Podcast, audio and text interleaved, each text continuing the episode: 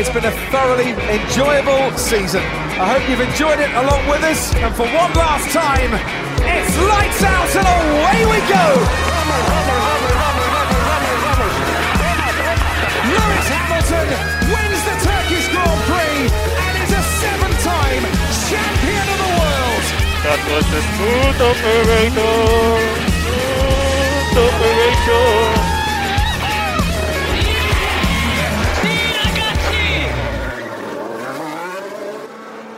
Herkese merhaba. Podstop Podcast'in bu bölümünde Deniz ve ben Burak sizlerle Meksika Grand Prix'sinin değerlendirmesini yapacağız.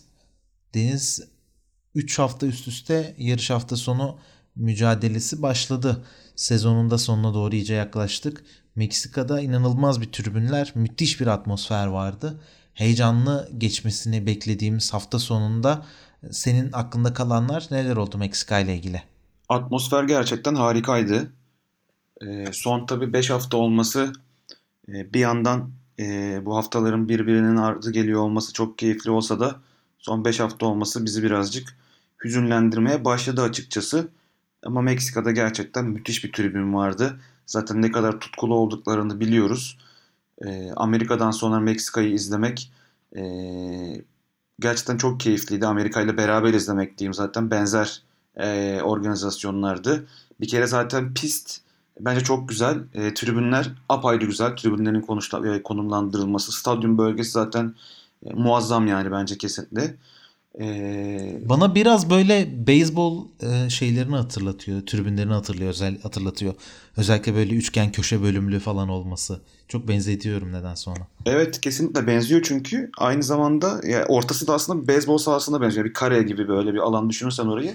Doğru. E, çok fazla zaten konser vesaire de yapılıyor. Tam ona e, göre bir alan ayarlamışlar zaten. E, tam yani eğlenmeye yönelik bir e, alan orası. Zaten e, şey çok müthiş. E, podyum zaten apayrı. Hiçbir yarışta yok yani öyle bir şov podyumda.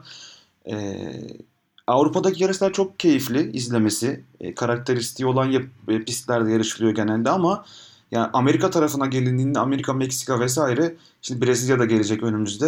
Ya oradaki şov ve oradaki e, atmosfer apayrı oluyor. E, Meksika genel olarak hafta sonu özelinde keyif verdi diyebilirim. Monza'da şov yok mu Monza'da? Avrupa'da yok hiç dedin. Tifosiler şimdi sinirlenecek. Yo yo. E, var kesinlikle ama e, sanki yani Monza'da bir tık daha o podyum seremonisi sırasında var. Burada gerçekten e, yani mesela şöyle söyleyeyim. Evet, tifosiler kesinlikle e, Ferrari'yi çok seviyorlar. Eyvallah. Ama e, bir e, İtalyan pilot olmadığı için belki Ferrari'de aynı havayı ben göremiyorum. Yani insanlar tamamen e, gelen herkes e, Perez manyağı. Yani inanılmaz bir destek var. E, evet Monza'da var. Ne bileyim başka yere gittiğinde atıyorum bu sene Hollanda'da yapıldı. Verstappen'e kesinlikle yine aynı şey vardı. Çok benzerdi yani Verstappen'e olan Hollanda'daki gibi. Ee, ben, yani sıcakkanlı insanlar ve ben gayet keyif aldım. Monza'dan daha çok keyif aldım diyebilirim. En azından atmosfer anlamında. İstersen. Tifosi olarak hatta öyle söyleyeyim. Sıralama turlarıyla hafta sonu konuşmaya başlayalım istersen. Ee, henüz sıralama turları yeni başladığında Lance Stroll'ün kazasıyla birlikte kırmızı bayrağı uzun süre sonra tekrardan gördük. Özellikle Meksika'da start finish düzlüğüne gelmeden önce e, viraj olan e, yani hızlanma bölümüne girmeden önce bir virajı geçmeniz gereken ve e, o ivmelenmeyi virajda yaşamamız gereken pistlerden bir tanesi.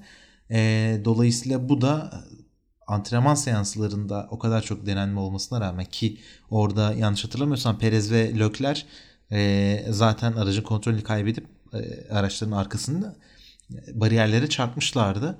E, Stroll ise hızlanma bölümünde e, henüz daha tam ayağını gaza oturmadan önce aracın e, direksiyonun konumunu net ayarlayamadığı için birden otomobil altından kaydı. Sim yarışçılar bunu çok iyi anlayacaktır anlatmak istediğim şeyi.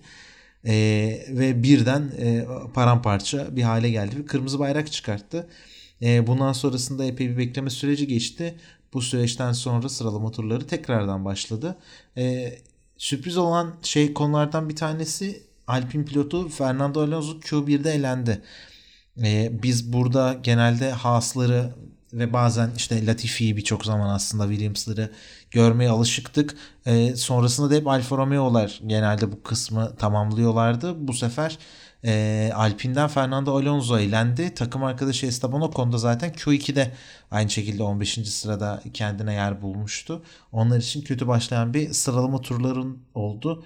Ee, az önce andık Alfa Romeo genelde Q bir'de eleniyor diye, onlar da nispet yaparcasına Q iki'de rekabetçi bir şekilde ilerlediler. Hem Ocon hem de Russell'ı geride bıraktı Raikkonen takım arkadaşıyla birlikte. Ee, Alfa Romeo açısından da Meksika Grand Prix'sinde sıralama turları çok daha keyifli geçti diyebiliriz. Q üç'e geldiğimizde ise e, enteresan bir durumla karşı karşıya kaldık. Mercedes pilotu Valtteri Bottas bir on altının altına inen tek pilot oldu ve pole pozisyonunu aldı. Hemen arkasında takım arkadaşı Lewis Hamilton bir on altı sıfır yirmi ile ikinci cepteydi.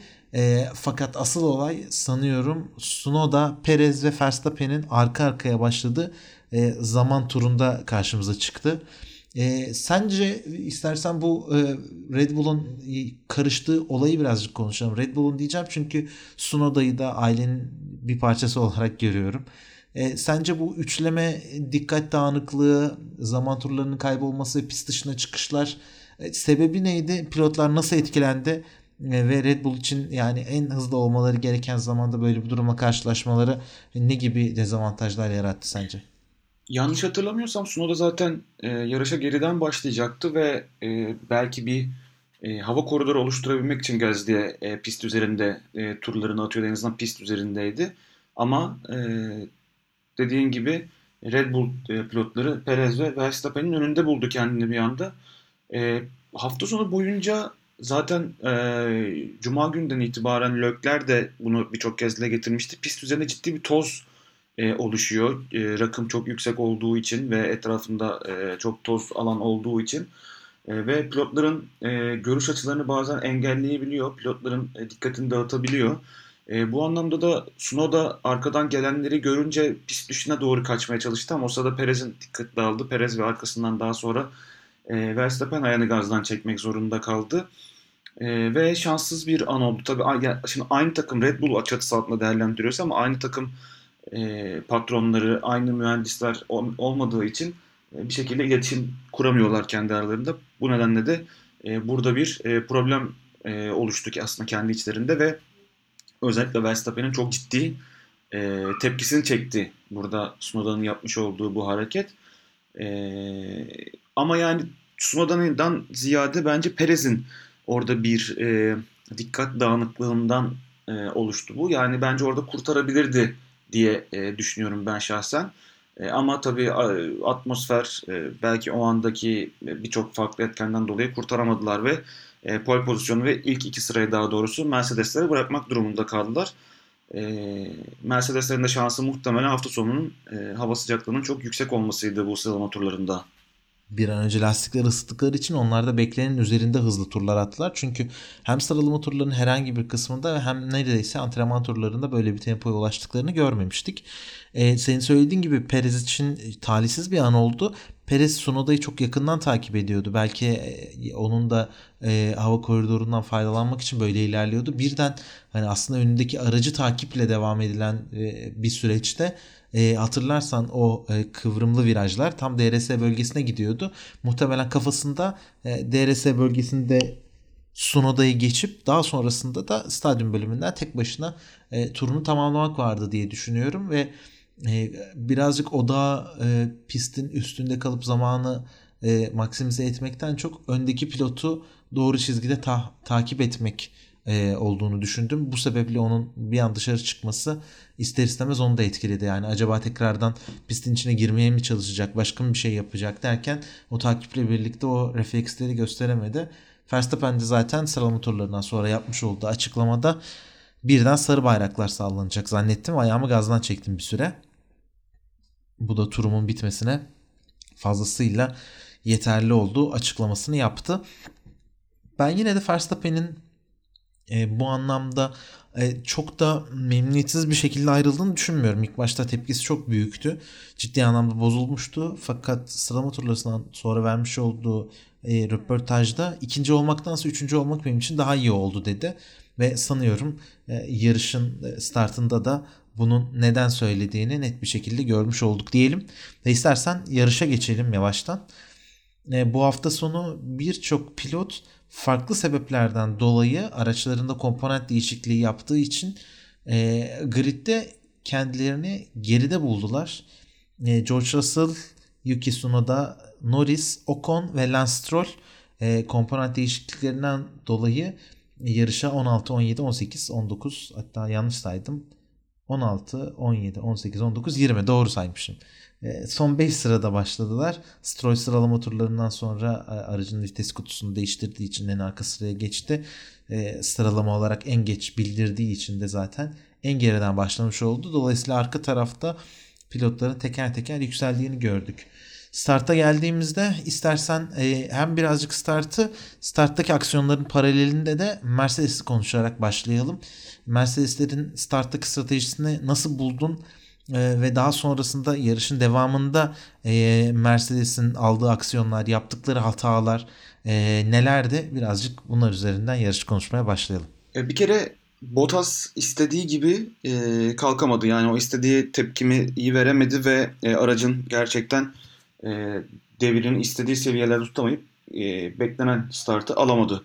E, beklenen start alamadığı için de e, Hamilton yanına geldiğinde e, sol tarafından da E, Verstappen gelmeye başladı ve e, bir anda aslında e, iki pilot da geçmeye başladı yani e, Bottas'ı. O yüzden zaten bir e, karışıklık e, olması bekleniyor. Senin de dediğin gibi e, bu pistte üçüncü başlamak ikinci başlamaktan çok daha iyi. Bir Rusya kadar olmasa bile e, gerçekten çok ciddi anlamda arkada uzun bir düzlük olduğu için sekiz yüz metre kadar e, çok ciddi bir hava koridoru etkisi E, sağlanıyor. Arkada, arkada ilerleyen, arkada takip eden pilotlar için ilk sıradaki pilotları. Ve Verstappen de gerçekten çok geç frenajda güzel bir frenaj bölgesi belirleyerek kendine e, güzel bir noktada e, viraja girdi, ilk viraja girdi ve e, rakiplerini geçmiş oldu. Tabi burada e, Ricardo'nun Bottas'a olan teması e, bir e, frenaj sırasında e, blokajla beraber e, ikisinin de yarışını aslında alt üst etti diyebiliriz. E, Bottas zaten gerilere düştükten sonra orada ufak da bir e, karışıklık oldu. Tsunoda'nın ve e, Schumacher'in karıştığı bir e, ufak çaplı kaza da oldu diyebiliriz.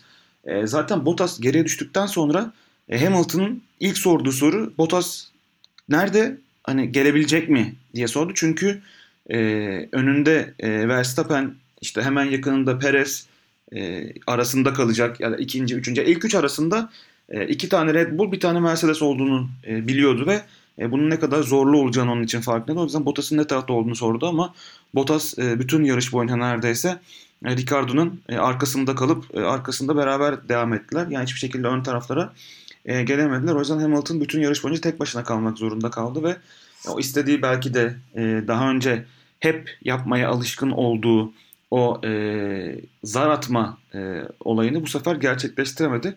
Bu sefer şanslı olan Red Bull'du. Yarış boyunca e, zar atma şansı Red Bull'un elindeydi. Öyle de oldu. E, birkaç şansları vardı. Bunları denediler. E, Mercedes'in e, hafta sonunun zor geçeceği belliydi. E, bu Bottas'ın kazasından sonra daha zor geçeceği ortaya çıktı. E, Hamilton da zaten yarış sonunda verdiği demeçle de bunu destekledi. E, yani Bottas ön tarafta kalsaydı gerçekten çok daha keyifli bir yarış olabilirdi ama e, maalesef Red Bull'ların Hamilton'ı e, kedi fare demeyeyim biraz ayıp olur ama e, bayağı zorladıkları bir yarış oldu diyeyim. Aslında startta e, bence tepkime sürecinin haricinde aracın doğru konumlandırmayı da başaramadı Bottas. Yani ben şöyle düşünüyorum. Ben Mercedes'in böyle bir fırsat eline geçince yani ön sırayı kapatma fırsatı eline geçtiğinde daha stratejik bir start almasını bekliyordum. Özellikle Bottas'ın starttaki ana görevinin Verstappen'e boşluk bırakmamak olması gerektiğini e, ve bununla birlikte de Hamilton'ın kendine alan yaratıp fırsat yaratıp Bottas Verstappen'i ka- kapatırken ilk virajda liderliği eline geçirip e, arka tarafta Bottas'ın mümkün olduğunca uzun süre e, Verstappen'i gerisinde tutmasını bekleyeceğini umuyordum ve böyle bir strateji e, kuracaklarını düşünüyordum. E, fakat pek böyle bir durum olmadı. Hatta Hamilton Bottas'a doğru yanaştı. Hani belki arada bir boşluk fırsat yaratmadan orayı kapatayım derken Bottas'ın solu boş kaldı. Verstappen oradan çok kısa bir sürede uzamış oldu. Yani birazcık Verstappen'in çabası da pardon Hamilton'ın çabası da boşuna gitmiş gibi oldu ve ilk viraja e, iç tarafta kalmaya çalışarak hep girmeye çalıştı Hamilton ama o rüzgar ko- koridorunun etkisiyle Verstappen öyle hızlanmıştı ki artık içeride ya da dışta olduğunuz e, hiçbir şekilde konuyu değiştirmeyecekti diye düşünüyorum. Bottas açısından şöyle şanssızlıklarla da karşı karşıya kaldık. Yani pit stoplarda hep pit stop stratejilerinde de çok geride kaldı. Yani sürekli yavaş pit stoplarla karşı karşıya kaldı. Ee, birkaç kez farklı aksiyon almak durumunda kaldı. Yani ilk turda pite girdi. Sert lastikleri taktı. Daha sonra bu lastiklerle otuz dokuz tur devam etti. kırkıncı turda tekrardan pite girdi. Ee, bu sefer ortaya geçti. Ortayla yarışı bitirmeyi planlıyordu. yirmi üç tur bu şekilde gitti. Sonrasında yumuşak lastiklere geçti. O sırada tüm bu lastik değişimleri sırasında fren diskleri alev aldı. Ee, lastik bir türlü çıkmadı. Yani yarışın içerisinde senin de söylediğin gibi o kadar uzun süre Ricciardo'nun gerisinde kalınca e, zaten motivasyonu ve yarış hırsı e, yeterince kaybolmuştu. Ama bunun haricinde e, pitte de yani garaj tarafında da birçok e, demotivasyon e, aracıyla karşı karşıya kaldı. Bundan dolayı e, bir türlü istediği e, durumla karşı karşıya kalamadı. Yarışın sonunda Mercedes garajının Verstappen'in en hızlı tur almasından sonra ona o bir, pura, bir puanı bırakmamak için Bottas'ı e, buraya aday koydular. Yumuşak lastiklere geçti. İkisi de kullanılmış set yumuşak lastikti. Sıfır seti hiç yoktu. Bunlarla birlikte yapmış olduğu en hızlı tur denemeleri bir türlü istediği sonucu vermedi. Fakat e, daha sonrasında ben de bugün videolardan gördüm. E, son tura girmeden önce çok akıllıca bir hamle yapıyor. E, son D R S noktasının bulunduğu yerde yavaşlıyor ve arkadan yanlış görmediysem Williams'ın yani Russell'ın e, geçmesine izin veriyor kendisine. E, dolayısıyla stadyum bölgesine Russell'ın arkasında giriyor. Tam start finish düzlüğüne çıkarken de kendisini Russell'ın arkasında konumlandırıp hem D R S e, algılama noktasından D R S'yi kazanıyor hem de e, onun arkasında e, hava koridoruyla birlikte e, en hızlı tur zamanına çıkmak için başlıyor. E, dolayısıyla belki üçüncü sektörde kaybettiği zamanı ilk sektörde üstüne fazlasıyla koyarak tam yarış bittiğinde en hızlı tur zamanını elde edip bir puanı almış oldu Valtteri Bottas. Hamilton tarafında ise yani hafta sonu boyunca çok yavaş olduklarını söyledi.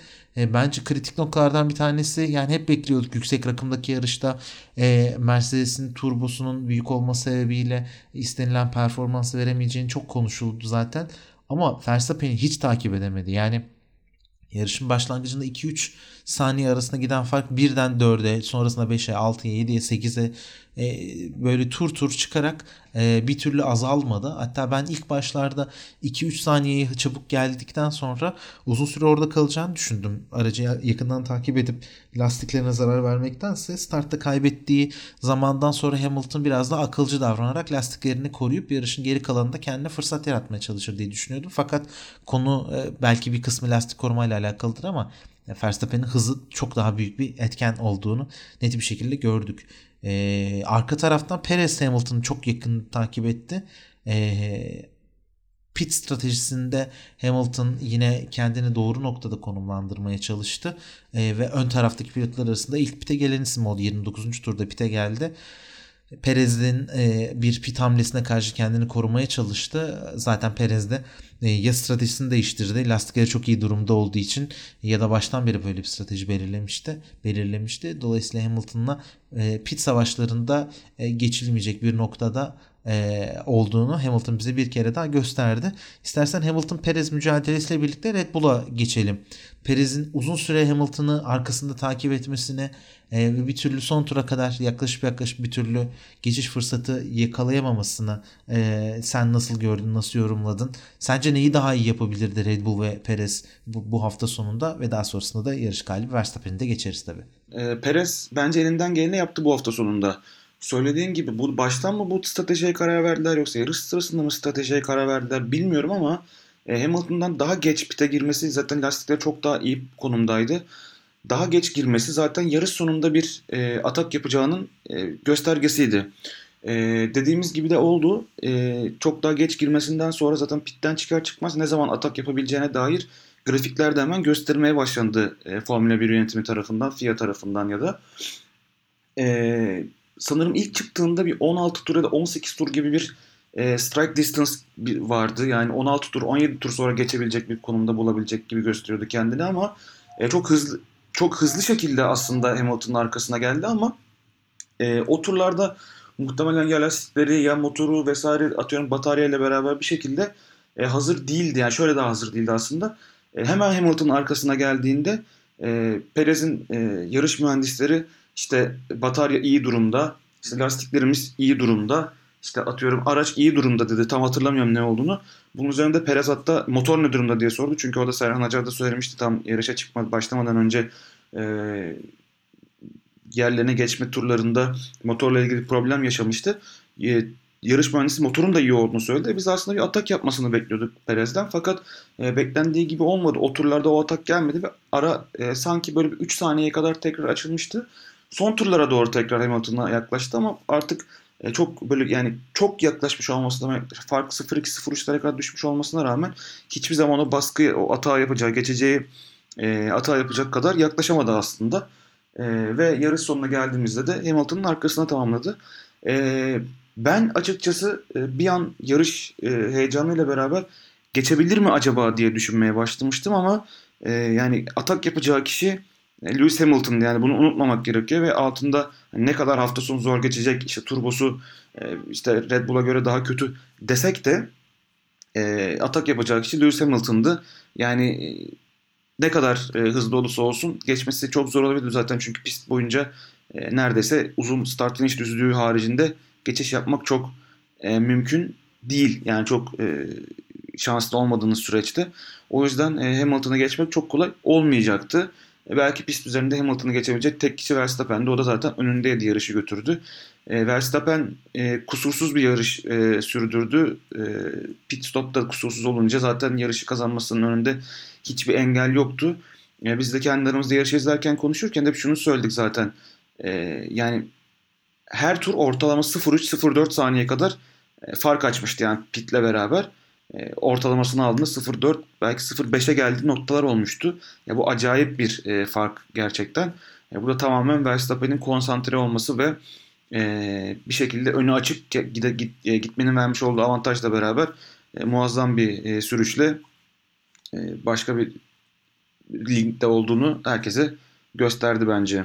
Sergio Perez Hamilton mücadelesini görmeyi ben de çok izliyordum, istiyordum çünkü E, Türkiye'deki İstanbul Park'taki yarışta e, böyle tekerlek tekerleğe mücadelede ne kadar e, keyifli ve güzel işler e, çıkarttıklarını e, izlemiştik, yani tahmin etmiştik. Bu anlamda e, özel bir e, mücadeleyle, lastik lastiğe mücadeleyle daha karşı karşıya kalabiliriz diye düşünüyordum. E, ama böyle bir durumda olsaydık sanıyorum e, Perez biraz daha avantajlı olurdu. Daha daha yeni lastiklerin E, vermiş olduğu özgüvenle birlikte. Yani o noktaya gelinseydi Perez mutlaka geçerdi ama o noktaya Hamilton hiç yaklaştırmadı, senin de söylediğin gibi. İlginç bir not var. Onu paylaşayım. Onunla birlikte devam edelim diğer takımlara. Max Verstappen bu sezon en yüksek rakımda koşulan üç yarışı da kazandı. Meksika'da, e, Avusturya'da, Red Bull Ring'de ve Spa'da Belçika Grand Prix'sini kazanarak E, takvimin e, en e, yüksek rakımlı pistlerinde Red Bull'un ne kadar benzersiz olduğunu bize bir kere daha kanıtlamış oldu. E, bu da bence dikkat çekici. Yani bu sporun sürücülerden e, öte takımlarla ve araçlarla da ne kadar ilgili olduğunu gösterebilecek önemli detaylardan birisi. Bu yarışlarda bu arada zaten e, favori olabilecek isimlerden bir tanesiydi ama e, bu favoriliğini de e, galibiyetle süslemesini e, başardı diyelim. Ve istersen Ferrari'ye geçelim. Ferrari'de e, Charles Leclerc ve Carlos Sainz e, yarışa aslında birazcık beklenilenden geride başlamış olabilirler. Yani Sainz altıncı sırada, Leclerc sekizinci sırada yarışa başladı. Aralarında Daniel Ricciardo vardı. Zaten startın e, e, başrol oyuncularından birisi olduğu için, hatta birincisi Ricciardo'ydu. E, sanıyorum yardımcı başrolde de Valtteri Bottas vardı. bu ikisinin temasında e, tam olarak ortada kalıp böyle geçen seneki Ferrari'yi hatırladığımızda şanssızlıkla böyle ön kanat arka kanat kırarak çık- çıkmaları gereken bir senaryo olacağını ben düşünüyordum. Sonra bir baktım ki Leclerc çok böyle hafif bir şekilde çimenlerin üzerine birazcık çıkmış. Pist dışına sonra geri girmiş. Sainz da direkt çimenleri kesmiş ama aracında hiçbir sorun olmadan devam ediyorlar yarışa. E, dedim ki herhalde şey büyü bozuldu. Ferrari böyle bir kaostan da iki pilotuyla sağlam çıktıysa bundan sonra bir şey olmaz dedik. Ve bunun sonrasında da zaten Leclerc e, daha az e, pisti kestiği için asfalt üstünde kaldı ve çabuk bir şekilde yükseldi. E, güvenlik aracıyla birlikte sıralama yerleştiğinde hatırlarsan seninle de birlikte konuşmuştuk yarış takip ederken. Sıralamayı bir gördüm. Ferrari'ler Pierre Gasly'nin arkasındaydı. Dedim ki bunlar Gasly'yi geçemezler abi.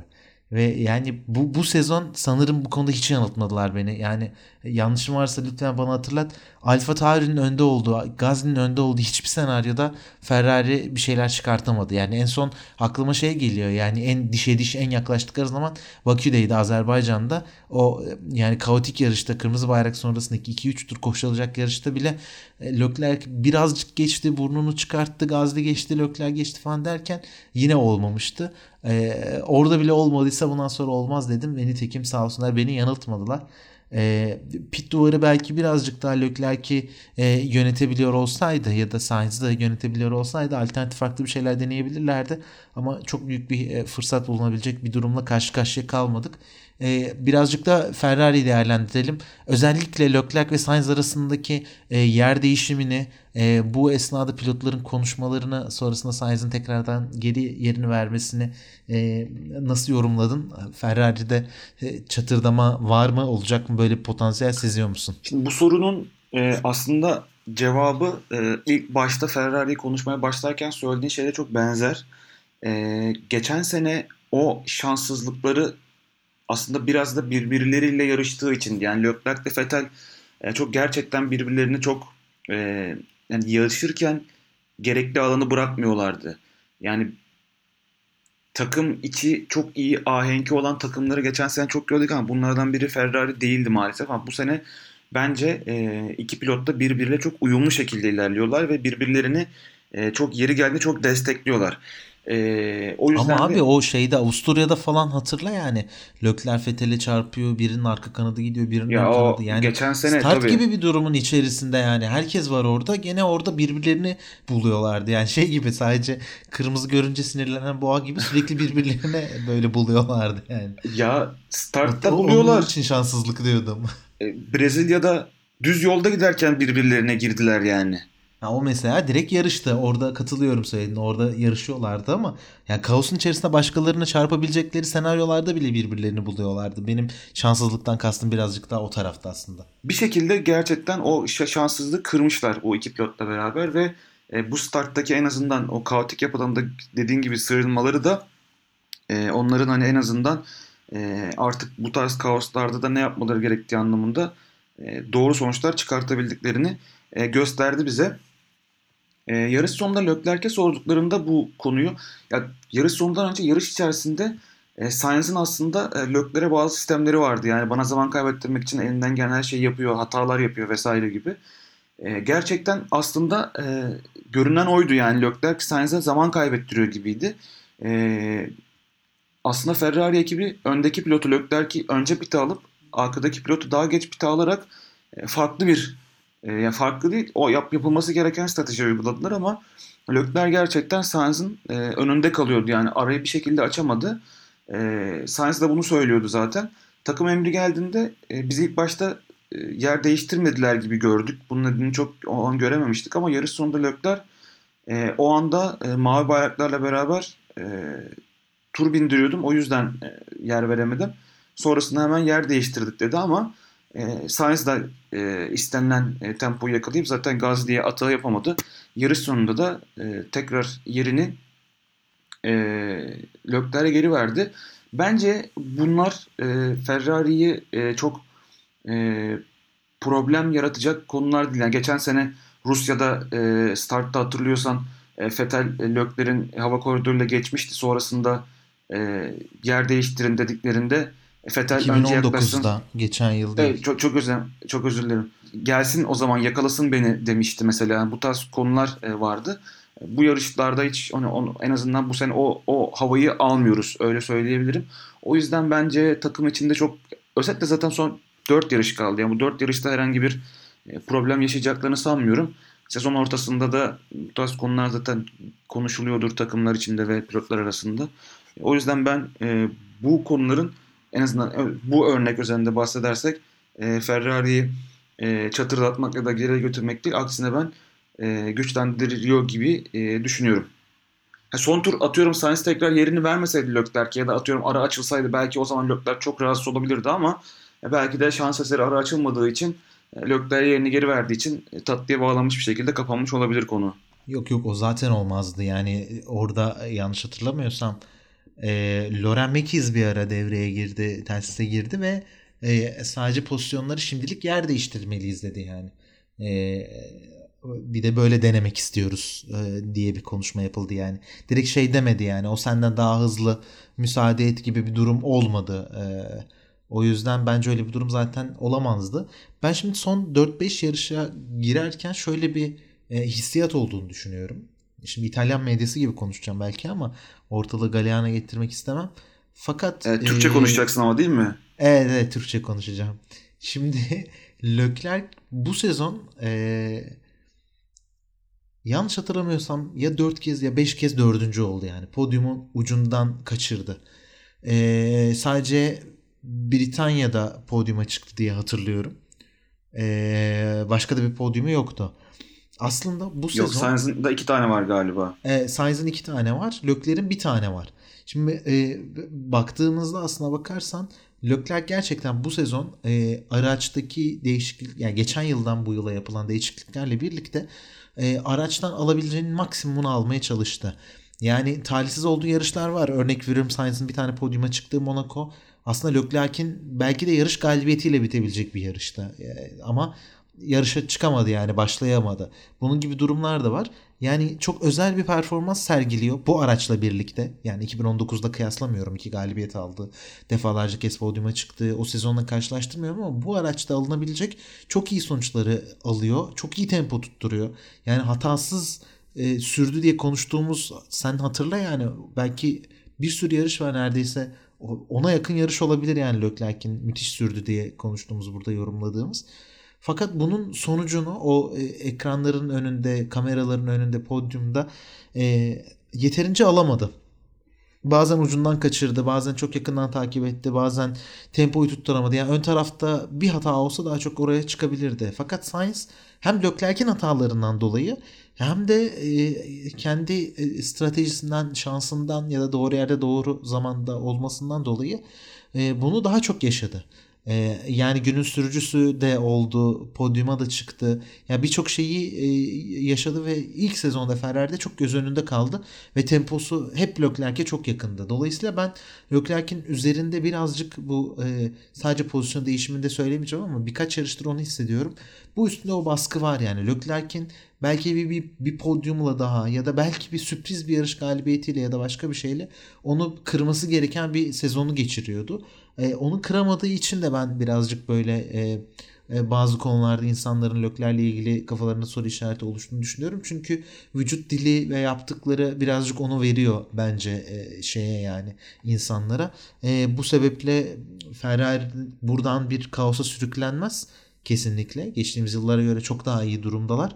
Fakat bu sadece ya böyle bir olay oldu, yaşandı, bitti denilebilecek kadar böyle çok ufacık, hani telsizdeki rastgele bir küfür gibi bir durumda olmadığını düşünüyorum. Öyle de değil diye düşünüyorum. E, katılıyorum sana. E, bu pilotların üzerindeki etkisini de söylediğin şeye çok katılıyorum. Çünkü mesela Red Bull'a bakıyorsun, Verstappen'in Perez üzerinde bir e, hakimiyeti mevcut. İşte Mercedes'e bakıyorsun, Hamilton'ın mevcut. İşte arkalarındaki belki McLaren'e bakıyorsun, Norris'in mevcut. İşte aynı şekilde Gasly. Yani takımlarda genelde bir tane e, iyi pilot diğerinden, yani bir pilot diğerinin daha baskın görüyoruz şu anda birkaç takım haricinde. Bu hariç takımların arasında bir tanesi de Ferrari. Yani Leclerc'in geçen senenin takımda kalmış olması, Sainz'in yeni gelen biri olarak Leclerc'e e, özellikle Leclerc'e alışkın olduğu bir araca gelip e, takım arkadaşı olduğunda Leclerc'in Sainz üzerinde bir baskı kuramamış olması psikolojik anlamda dediğin gibi Leclerc'i yoruyor olabilir belki ama hani daha genç olmaları, heyecanlı olmaları, belki de atıyorum ikisinin birbiriyle yarışabilecek e, potansiyelde ve tecrübede olmaları e, bu e, şeyi e, rahat bir şekilde atlatıyor olabilir. Yani en azından o gerginliği görmüyoruz Leclerc'de. E, takım da belki bunun yaşanmaması için belki farklı kura- kurallar alıyor, belki farklı kararlar veriyorlar ama e, dediğin gibi e, bu sene e, Leclerc anlamında, yani Leclerc'in E, Sainz'e baskı kuramaması anlamında gerçekten e, Leclerc'in üzerinde bir baskı var mı yok mu e, bir soru işareti. E, Leclerc'de bence bunu kendi içinde e, düşünüp hani e, farklı yerlerde en azından takım içinde biz görmeden e, bunu e, tartışıyor ya da konuşuyor olabilir diye düşünüyorum. İstersen Ferrari'ye bu hafta sonunda bu tarz e, psikolojik gitgel yaratan e, takıma ya da daha çok sürücüye bakalım. AlphaTauri'de Pierre Gasly E, hafta sonu yine yani Honda motoru ile birlikte burada özel işlerini sergilemesini beklediğim isimlerden bir tanesiydi ama yine çok güçlü bir sıralama turları geçirdi. E, özellikle yani beşinci sırada tamamlaması ön tarafta Mercedes Red Bull egemenliğinin hemen arkasında çok yakından takip ettiğinin bir göstergesiydi ki e, Sergio Perez ile arasında yani çok az bir fark vardı. Yani sıfır virgül bir saniyelik bir fark vardı. Saniyenin onda biri kadar geriden takip ediyordu. Arkasındaki Sainz ile ise sıfır virgül iki yüz ellilik bir fark vardı. Yani ona epey rahat bir şekilde geride boşluk bırakmıştı. Ee, güçlü geçirdiği sıralama turlarından sonra yarışta da iyi durumdaydı. Yani yine bu sezonu da çok büyük talihsizliklerle karşı karşıya kaldı. Hem start kaoslarından hem teknik durumlardan hem temaslardan dolayı yarış dışı kaldı. Ee, birçok şey oldu ya da arka sıralara düştüğü pite girmek zorunda kaldı. Ee, o da bu sefer bu kaostan sıyrılmayı başardı. Ee, ve bu sıyrılması zaten ona fazlasıyla yetti yarışın geri kalanını e, iyi bir şekilde tamamlayabilmek için. Çok iyi bir tempo tutturdu. Yani e, özellikle pit stratejisinde de E, hatasız bir şekilde ilerledi. E, o da bu anlamda çok önemliydi. E, onu takip eden Leclerc belki bir undercut denemesi olur diye otuzuncu tura, turda pite girdi. Gasly hiç yani riske bile girmedi. otuz birde hemen e, pite girip lastiklerini değiştirmişti. Hiç şansa bırakmadan yoluna devam etti. E, yarış boyunca çok fazla görmedik onu ekranda ama yani öyle bir temposu vardı ki yani ben de takip ediyordum. E, yani böyle Ferrari sabaha kadar turlasa bile yani hiç böyle yetişebilecek gibi durmuyorlardı Gasly'ye ve ben Gasly'nin bu arada çok limitte bir sürüş yaptığını da düşünmüyorum. Çünkü ön tarafla zaten arasındaki fark açıktı yani. Perez'e yetişip de bir podyum kovalayabilme gibi bir fırsatı, durumu yoktu. Belki o, o da hani Hamilton-Perez mücadelesinden bir temas ya da geriye düşen birileri olur mu diye beklemiştir podyum savaşı için ama aracını çok da limitte kullanarak sürdüğünü düşünmüyorum ama bu bile onun için yeterli oldu diye düşünüyorum. Takım arkadaşı Tsunoda startta arka taraftaki kaosta e, yine, yine o da aracını paramparça edip Meksika'da yarışamayan isimlerden bir tanesiydi. E, tek başına olsa da Pierre Gasly takım için çok önemli puanlar aldığını düşünüyorum. Önünün açık olmasının avantajı çok fazlaydı tabii ki de. Dediğin gibi Perez'e yetişmesi çok mümkün değildi ama yani gerçekten Red Bull, evet, çok özür dilerim Ferrari otuz tur daha olsa muhtemelen geçemezdi Gasly. Yani öyle bir performansı vardı gerçekten. Limitlerde kullanmasına hiç ihtiyaç duymadı dediğin gibi. E, Ferrari'nin mi burada eksikliği vardı bilmiyoruz. Ferrari motoru mu belki burada e, Honda motorundan eksik kaldı onu da bilmiyoruz ama yani e, Gasly'nin e, gayet e, rahat bir yarış geçirdiğini söyleyebiliriz ki dördüncü olmak da e, onun için gayet iyi bir e, pozisyon hafta sonu özelinde. Herhangi bir aksiyona da girmedi. Startta kendini çok iyi konumlandırıp e, dördüncü sıraya yerleşip yarış sonuna kadar devam etti. E, bu seneki en rahat yarışlarından e, şey olarak yani yarış puan olarak bakarsak en rahat yarışlardan e, bir tanesiydi bence.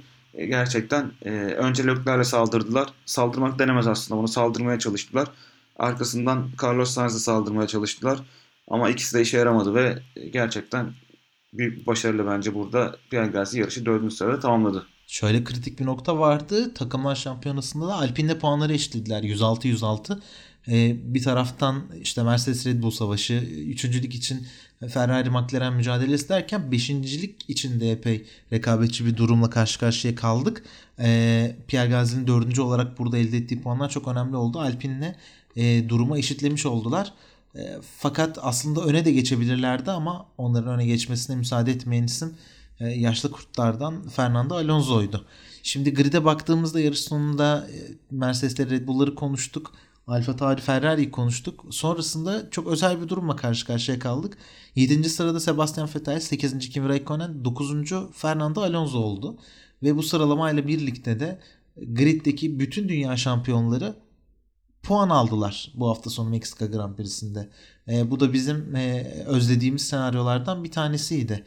E, istersen Alonso, Raikkonen, Vettel üçlüsünün e, bu hafta sonu e, performanslarını kısaca değerlendirelim. Biz zaten yanlış hatırlamıyorsam Leclerc pitten çıktıktan sonra arkalarında kalmıştı e, bu üçlünün.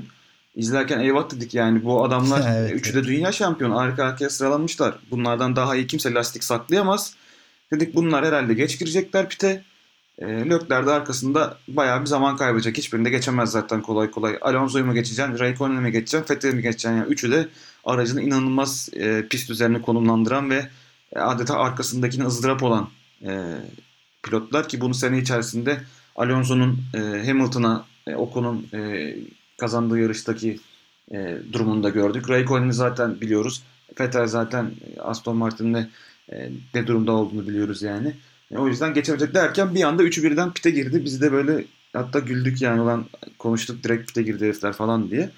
Ee, sağlam bir hafta sonu onlar için. Ee, üçünü birden e, puan barajında çok yani hiç görmemiştik diye hatırlıyorum ben. Ray, hani Vettel ve Alonso'yu görüyorduk ama Raikkonen'i genelde bu kadar yukarıda çok fazla görmeye alışkın değildik. O yüzden e, bu üç eski dünya şampiyonunu burada görmek e, bu yarış özelinde olmasa bile her zaman bunları zaten arka arkaya görsek keyifli olur. Yine onlardan birini gösterdiler bize ve e, orta grupta araya kimseyi almadan e, devam ettiler. E, hepsi için ayrı ayrı iyi bir yarış geçirdiğini söyleyebiliriz yani. Bence de burada en önemli olan kısım Kimi Räikkönen'de. Alfa Romeo'nun bu sezonki performansından dolayı bir türlü o noktaya ulaşamıyordu. E, bence onun için de bu final sezonunda e, böyle güçlü sergi, sergi, performans sergilediği yarışların olması ve takımına e, puan kazandırıyor olması e, çok önemli olacaktır. Çünkü hala Williams'la aralarında on iki puanlık bir fark var. E, hatta onlara bile bir puan mücadelesi veriyorlar diyebiliriz. Her takım birbiriyle yarışıyor. E, bu anlamda da e, Alfa Romeo için oldukça değerli puanlar oldu diyelim. Ve istersen e, bu yarış sonrasında son durumları paylaşalım. Max Verstappen e, bu yarışla birlikte Lewis Hamilton arasındaki puan farkını on dokuz puana çıkarttı. üç yüz on iki buçuğa iki yüz doksan üç buçukluk puanlar var arasında. E, fakat gridde sadece takımlar şampiyonası değil, sürücüler şampiyonasında da güzel bir rekabet var. E, bu hafta sonu Bottas'ın sadece en hızlı tur zamandan aldığı puanla birlikte ve Perez'in de podyuma çıkmasıyla Perez Bottas arasındaki puan farkı yirmiye düştü. Ee, Red Bull bu tarafta da e, zorlamaya devam ediyor. Perez Bottas mücadelesinde Perez'in e, üst sıralara çıkması, üçüncülüğe oturması hem önümüzdeki sezon için önemli bir motivasyon olacaktır. Hem de Mercedes'le arasındaki rekabette ikinci pilotların serg- e, takımlara yapmış olduğu katkıları değerlendirmek açısından da kritik olacaktır diye düşünüyorum. Ee, bunun haricinde Leclerc Sainz arasında puan farkı sekiz olarak devam ediyor. Arka taraflarda da birbirlerine çok yakın pilotlar devam ediyor. İstersen bugün e, bu hafta sonunun günün sürücüsü kimdi? E, senin adayınla birlikte konuşalım ve yavaştan programı sonlandıralım. Meksika Grand Prix'sinde günün sürücüsü adayın kim oldu? Benim günün sürücüsü adayım Verstappen oldu. Çünkü yarış başında startta zaten en önemli şanslarından birinin startta olacağını biliyordu. Ee, çok e, iyi bir kalkışla beraber, iyi bir geç frenajla beraber e, liderliği ele aldı ve bütün yarış boyunca bırakmadan çok sağlam bir şekilde yarışı kazanmayı bildi. E, tribünler de zaten e, takım arkadaşı Meksikalı olduğu için e, e, bir tık da Verstappen'i destekliyorlardı zaten. E, yarış sonunda da muazzam bir e, alkışla beraber yarışı kazandı. Benim de günün sürücüsü adayım. O yüzden Verstappen. Ben birazcık tribünlerin sesine kulak vermek istiyorum bu durumda. Sergio Perez ilk defa kendi evinde yani Meksika'da yarışı lider götüren ilk Meksikalı pilot oldu. Ve hatta ilk defa podyuma çıkan pilot oldu Meksika'da. Meksikalı bir pilot olarak. Dolayısıyla bu sezonki beşinci podyumuna ulaştı ve üst üste üç yarıştır podyumda, yanlış hatırlamıyorsam. Yani tüm performansların öncesine de baktığımızda burada kendi evindeki atmosferde belki baskı da olabilecek bir durumda. Çünkü yarış sonrasında röportajları sordular. Bu bu çığlıklar, bu bağırışlar senin için bir baskı mı oluşturdu yoksa bir destek gibi mi hissediyordun diye. O tamamen destek olarak hissediyorum dedi ama yani bir böyle pist dışına taşsa, bir yarış dışı kalma ihtimali falan olsa, yani epey ya da tekerlek tekerleğe mücadele yapılması gereken bir durum olsa epey baskı altında kalabilecek bir durumla da karşı karşıya olabilirdi. Ben bu anlamda sergilemiş olduğu performansı e, düşündüğümüz zaman, yani Hamilton çok uzun süre yakından takip etti. Yani aradaki fark biraz açıldı, geri kapandı, açıldı, kapandı. Yani Hamilton'la benzer tempoda ilerleyebilmek, aynı değildi ama çok yakın bir tempoda ilerleyebilmek, kendi evinde böyle zorlu bir yarışta ve podyuma çıkabilmek ne olursa olsun önemli olduğunu düşünüyorum ve bu anlamda Sergio Perez'in e, burada günün sürücüsü olması, yani hepsini, yarıştaki tüm şeylerini, performansını kenara bıraksak da gerçekten tribünlerde yaratmış olduğu auradan dolayı bile e, fazlasıyla günün sürücüsü olduğunu söyleyebiliriz. Yani podyumda bile en çok zaten e, çığlıklar, sesler hep ona geldi. Verstappen'in araçla birlikte podyuma çıkmış, o bu da birazcık solda sıfır kaldı diyebiliriz. E, o yüzden Perez için oldukça keyifli bir hafta sonu oldu. üç e, hafta üst üste yarış var demiştik. Önümüzdeki hafta Interlagos'ta Brezilya Grand Prix'si koşulacak. Geçen sezon Amerika'daki yarışlar iptal olduğu için izleyememiştik. Ama Brezilya her zaman çok keyifli yarışlara, çok keyifli mücadelelere e, gebe olan bir pist. Ee, biz de bu yarışı, özellikle bu hafta sonundaki mücadeleyi de gördükten sonra, puan farkı açılacak mı yoksa tekrar kapanmaya mı başlayacak, son üç yarışa nasıl bir e, geçiş olacak diye merakla bekliyoruz. Ee, önümüzdeki hafta Brezilya Grand Prix'sinden sonra yine sizlerle birlikte değerlendirme yayında e, karşınızda olacağız. Haftaya görüşmek üzere, hoşçakalın. Hoşçakalın.